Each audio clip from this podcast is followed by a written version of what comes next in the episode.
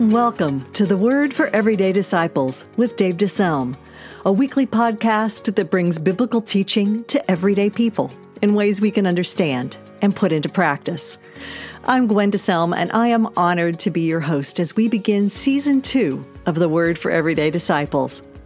We have been so encouraged by your response since we started this podcast a year ago, and we look forward to bringing you another year of messages filled with timeless truth from God's Word. If you're new to this podcast, or you haven't done so yet, be sure to subscribe so you never miss an episode. And if you've been blessed by this ministry, consider supporting us. Just go to davedeselmministries.org and click on the donate button. Our teacher is Dave DeSelm. Dave spent over 40 years in pastoral ministry, planting, growing, and leading a church. Today, he is the executive director of Dave DeSelm Ministries, offering resources for everyday pastors and the people they lead, such as a blog, devotionals, coaching, speaking, and more. You can find out more about us at davedeselmministries.org. Well, as we step into a new year, these verses from Proverbs are great words to live by. Trust in the Lord with all your heart, and lean not on your own understanding. In all your ways, acknowledge Him, and He will direct your paths. Friends, learning to trust God more and more is essential if we hope to grow this year as followers of Jesus. And if there's anyone in the Bible who can teach us about trusting God, it's Abraham. Well, let's join Dave now as he starts a new teaching series on Abraham called The Journey of Trust. One of the privileges I have, or the things I get so excited about, is when I come back after my time off, is to start arguably the most strategic teaching series of the year. I've had all this time to think and pray and reflect personally, God, what you'd say to me and to us, and many times they mirror one another, and this year was no exception. Quite clearly, in my break, the, the theme was set and it was that of trust. Trust. The thing is, early on, uh, it was ominously begun. I'll explain. I went away uh, early days of my break and had my annual physical. And uh, the doctor, great doctor, and he examined me from head to toe and said, uh, Everything looks good except um, I'm concerned about my exam on your prostate.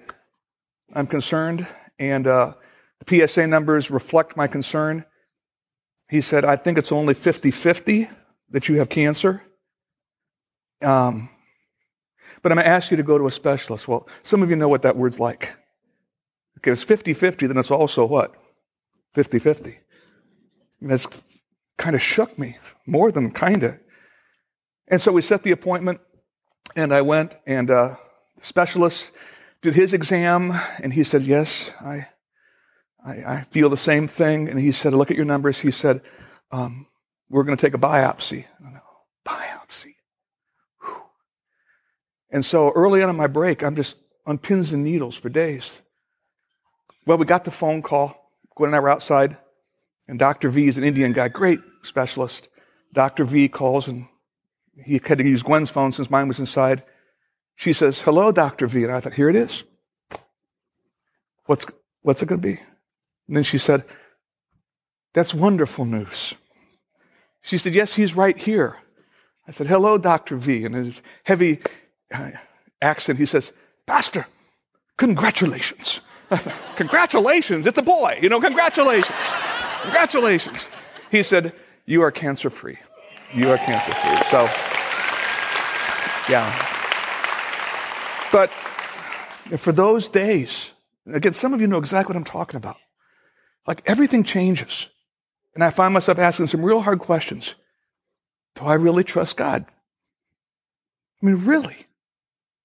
Can I trust Him when my very life seems to hang in the balance? Will I trust Him? And throughout the rest of my break, it seems like that theme just kept coming back as I was praying and dreaming and about fellowship's future and my future and praying about that, realizing that some of the decisions that I have to make are huge in scope. That God, Help me. And once more, the whisper of the Spirit said to me, Trust me, trust me, trust me. Spent some time discussing with folks through this time. It was amazing to me the number of conversations that all boiled down to trust. talk with one of my kids about a, a job change, and it came down to what are we going to trust God for?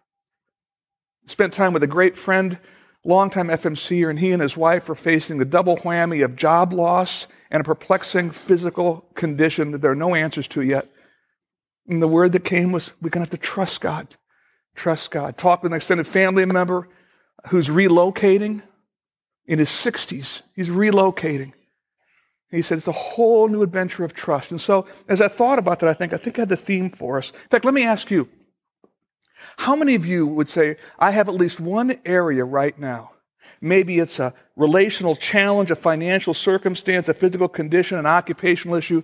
But at least one thing in your life where you're thinking, I've got to decide how much I'm going to trust God. I mean, you're just facing a trust issue right now. Yeah, yeah. And so I think that this series is going to be right up our alley. I'm titling it The Journey of Trust. And in looking at it, we're going to be studying the steps of Abraham. His life is so filled with inspiration and so crammed with application. For those of you who like long sermon series, well, you're getting one. But every week, as I've put this thing together, every week is just filled with amazing insight. His journey was not perfect. Often it was three steps forward, two steps back. He messed up a lot. But in the midst of all this, I thought there is application after application. That being the case, I hope you'll make effort to be here every week because every week's going to build on the one in front of it, okay? So stay current with the whole, whole, thing. And I'll tell you why this is so important. The extent that you trust God will be the key determiner for how you navigate your life. Just think about that. The decisions that you make, the choices that you opt for, it'll be determined by how much you trust God. We don't know what the future holds. We're going to have to trust something or someone. That being the case, how much you pray is proportionate to how much you trust God. How much you obey is proportionate to how much you trust God. How much you worry is proportionate to how much you trust God. How much you hurry is proportionate to how much you trust God. How much you give is proportionate to how much you trust God. In short, how you live is proportionate to how much you trust God. It is the key determiner. That being the case, we would do well to study Abraham because he ongoingly had to ask, Who are you? And who am I to you? And can I trust you? Thing is, it was no easier for Abraham than it is for us. So let's jump right in. We'll be looking uh, in a few moments at Genesis 12, where his story starts, but I'd like you to turn to Hebrews chapter 11 for a little bit of a retrospect on his life. Hebrews chapter 11 in the New Testament, for you who uh, be, might be new to your Bibles, Hebrews 11 is called the Great Hall of Fame or Hall of Faith. You want to have some inspirational stories Read through Hebrews 11 of men and women who learned what it was to walk in faith. And Abraham is right in the heart of the chapter, beginning in verse 8. Have you found it? Hebrews 11 8. By faith, Abraham, when called to go to a place he would later receive as his inheritance, obeyed and went. Look at the next phrase, underline it in your thinking, if not your Bibles. Even though he did not know where he was going. A lot of questions. I have no idea. Even though he did not know where he was going, by faith, he made his home in the promised land like a stranger in a foreign country. He lived in tents, as did Isaac and Jacob, who were heirs with him of the same promise. For he was looking forward to the city with foundations, whose architect and builder is God. To my way of thinking, Abraham is in the top five of key biblical personalities. Number one, of course, is Jesus. You put in the Apostle Paul, who wrote the majority of the New Testament. I'd have to throw in Moses and King David. But Abraham makes the top five cut, I think. It's a remarkable story of a man who learned what it was to walk by faith. Now, we know him as Abraham, but for the first 99 of his 175 years, that's how long he lived, he was known as Abram. So I'll do my best to call him Abram till the shift of name, but if I mess up, you'll understand. Abram, Abraham, same type thing. Now, he lived at the end of the early Bronze Age, roughly 2000 BC.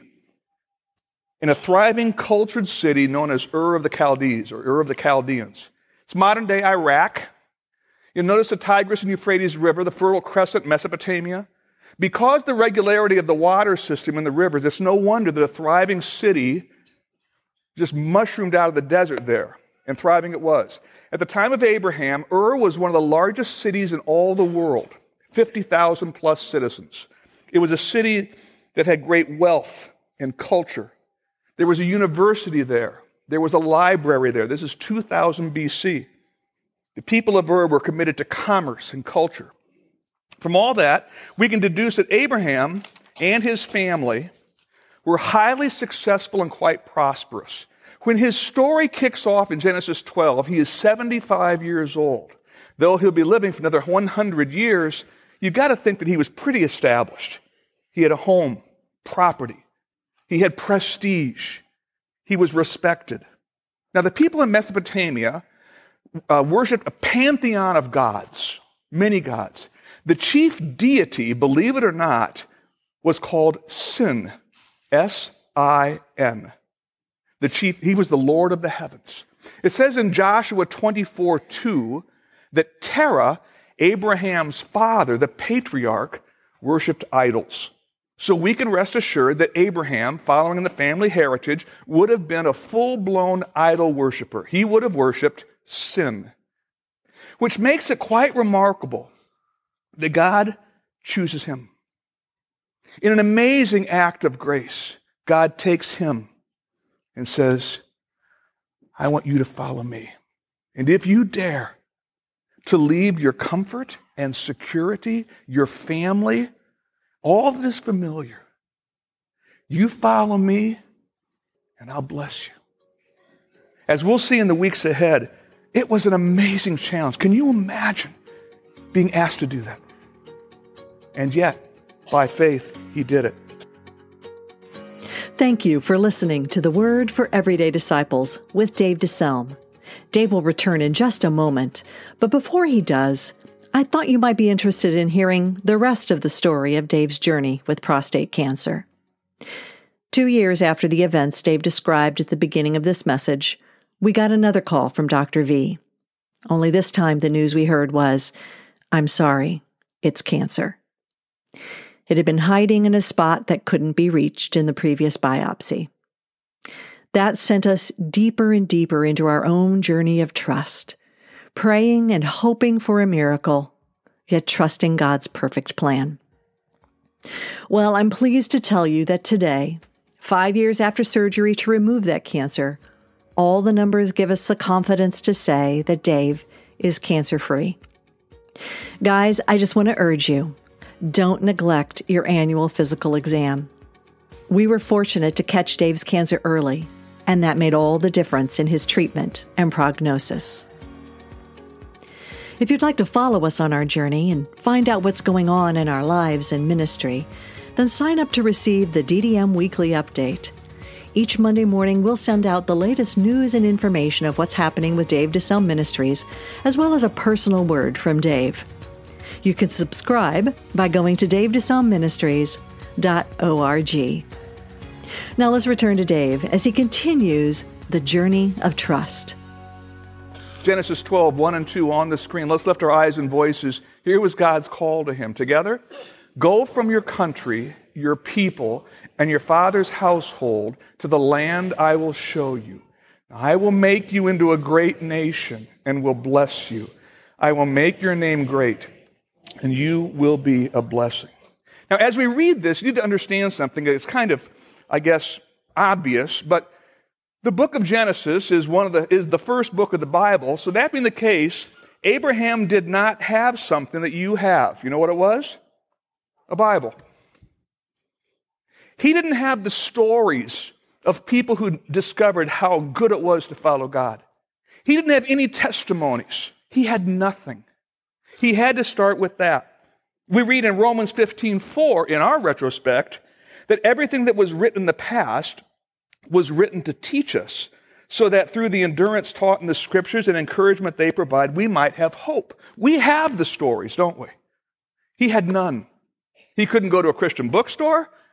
He couldn't study theology. He had nothing.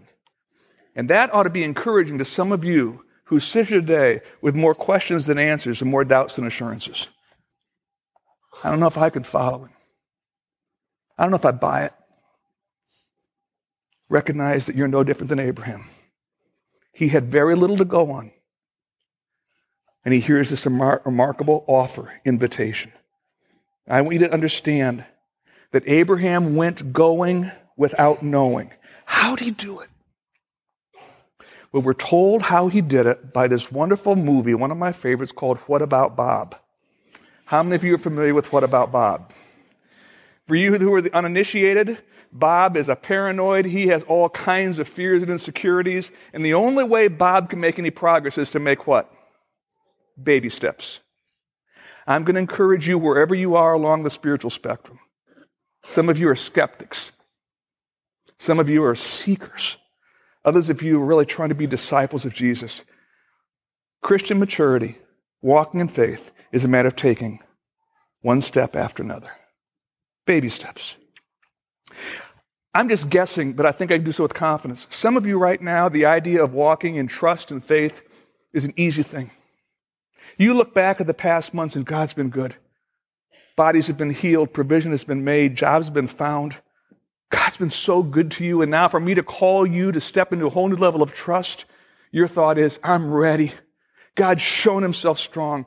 But there are others of you who are here and you're struggling right now. You've faced brutal betrayal. A marriage has fallen apart.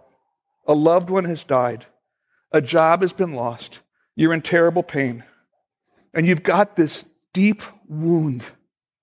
And here's what I'm concerned that you have done I'm concerned that as you look back at your life recently, exhibit A is the pain that you're in right now. You've processed your disappointment, the betrayal. You prayed and it wasn't answered. You prayed, the job didn't come. You asked God and provision wasn't seen. You lost your marriage. You lost your spouse. You lost your health. And right now you think, you know what? I've done the evidence. Exhibit A God does not love me. He cannot be trusted. Done with the case. And here's my concern the pain is so great that you've taken exhibit A as to how God did not come through for you, and you put it right there, and you carry it with you wherever you go. And right there is close to your what? Your heart. God comes courting. And I think in these 17 weeks, He will come wooing. He will try to show Himself as real. He will try to demonstrate that Exhibit A does not have to have the last word. And you be really careful holding Exhibit A too close to your heart because over time, your heart can become irreversibly hardened. And you refuse then to even see the evidence of anything other than Exhibit A. I implore you, hold it loosely. I recognize your hurt. I can't fathom your pain. But maybe, just maybe, he might want to say something to you in these weeks that there's more to your life than Exhibit A. In so doing, there's this great verse. Today, if you hear his voice, do not harden your heart.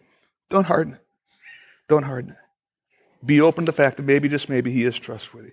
One more thing, and this may sting a little bit, so fasten your seatbelt. Sometimes, hear me now, sometimes after the deep wound or terrible disappointment, Exhibit A becomes an excuse to refuse to submit to God's authority.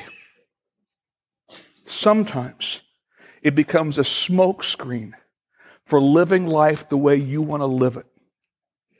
Be very careful that you use that as a reason to not bow your knee to the eternal one. I'm not denying the hurt, but in a twisted kind of way, we choose to justify our independent spirit because you didn't come through for me. Sometimes disappointment from the past becomes an excuse for keeping God out of the present. Be careful. You be careful with that. You'll find your heart so hard your justification for your sins so real. I'm not asking you to take a cannonball leap of faith. Can you take one step? Just one step. Trust does not arise out of a vacuum. Trust is based in the knowledge of and confidence in the one in whom it's placed. That's why we're really not going to be studying Abraham as much as the God of Abraham. Who was this one who called this man? Can he be trusted? Did he show himself strong? Could he perform the impossible? The more you know your God, the more you grow in trust. And the more you grow in trust, the more you'll step out in faith. I love the way it's rendered in the book of Daniel. The people who know their God shall be strong and do exploits. Love that. Those who know their God, they're the ones who trust. And they're the ones who show the world the kingdom. Abraham's journey of faith, as we'll see early on, was not perfect. He made a lot of mistakes, costly ones. And once more, I think we can identify with that. But God was so gracious. The more I studied Abraham in my prep time on my break, the more I thought, God was amazingly gracious. Time and again, he offered forgiveness. Time and again, he redirected. Amazingly, God was patient. And I thought, oh, God, we're going to need that because none of us are going to take it straight. It's going to be three steps forward, two steps back. We're going to trip. We're going to fall. We're going to lurch. We got one another, don't we? But it's going to be a challenge. I'll be frank. I'm going to push you in these next. Well, I didn't write it. God's going to push you in these next weeks. And here's the deal your status quo is going to scream, Don't leave me. Your comfort is going to be challenged. Your fears may be aroused. Your doubts may be excited. The evil one is going to want to whisper to you, That's the way you've always been. You don't have to change. It's not so bad. You don't really want to go there, do you? My challenge to you is going to say, You know what? I'm going to take one more step one more step and see what maybe God might do in my life as I do. I hope you'll join me. I'm excited. I've already begun to live it. I'm sure I'm not done. Let's live it together, shall we? Thank you so much for joining us for the Word for Everyday Disciples with Dave DeSelm. If you'd like to let Pastor Dave know how this message has blessed you, send him an email at dave at davedeselmministries.org. Then join us next time as we look to God's Word for help and hope as we follow Jesus every day.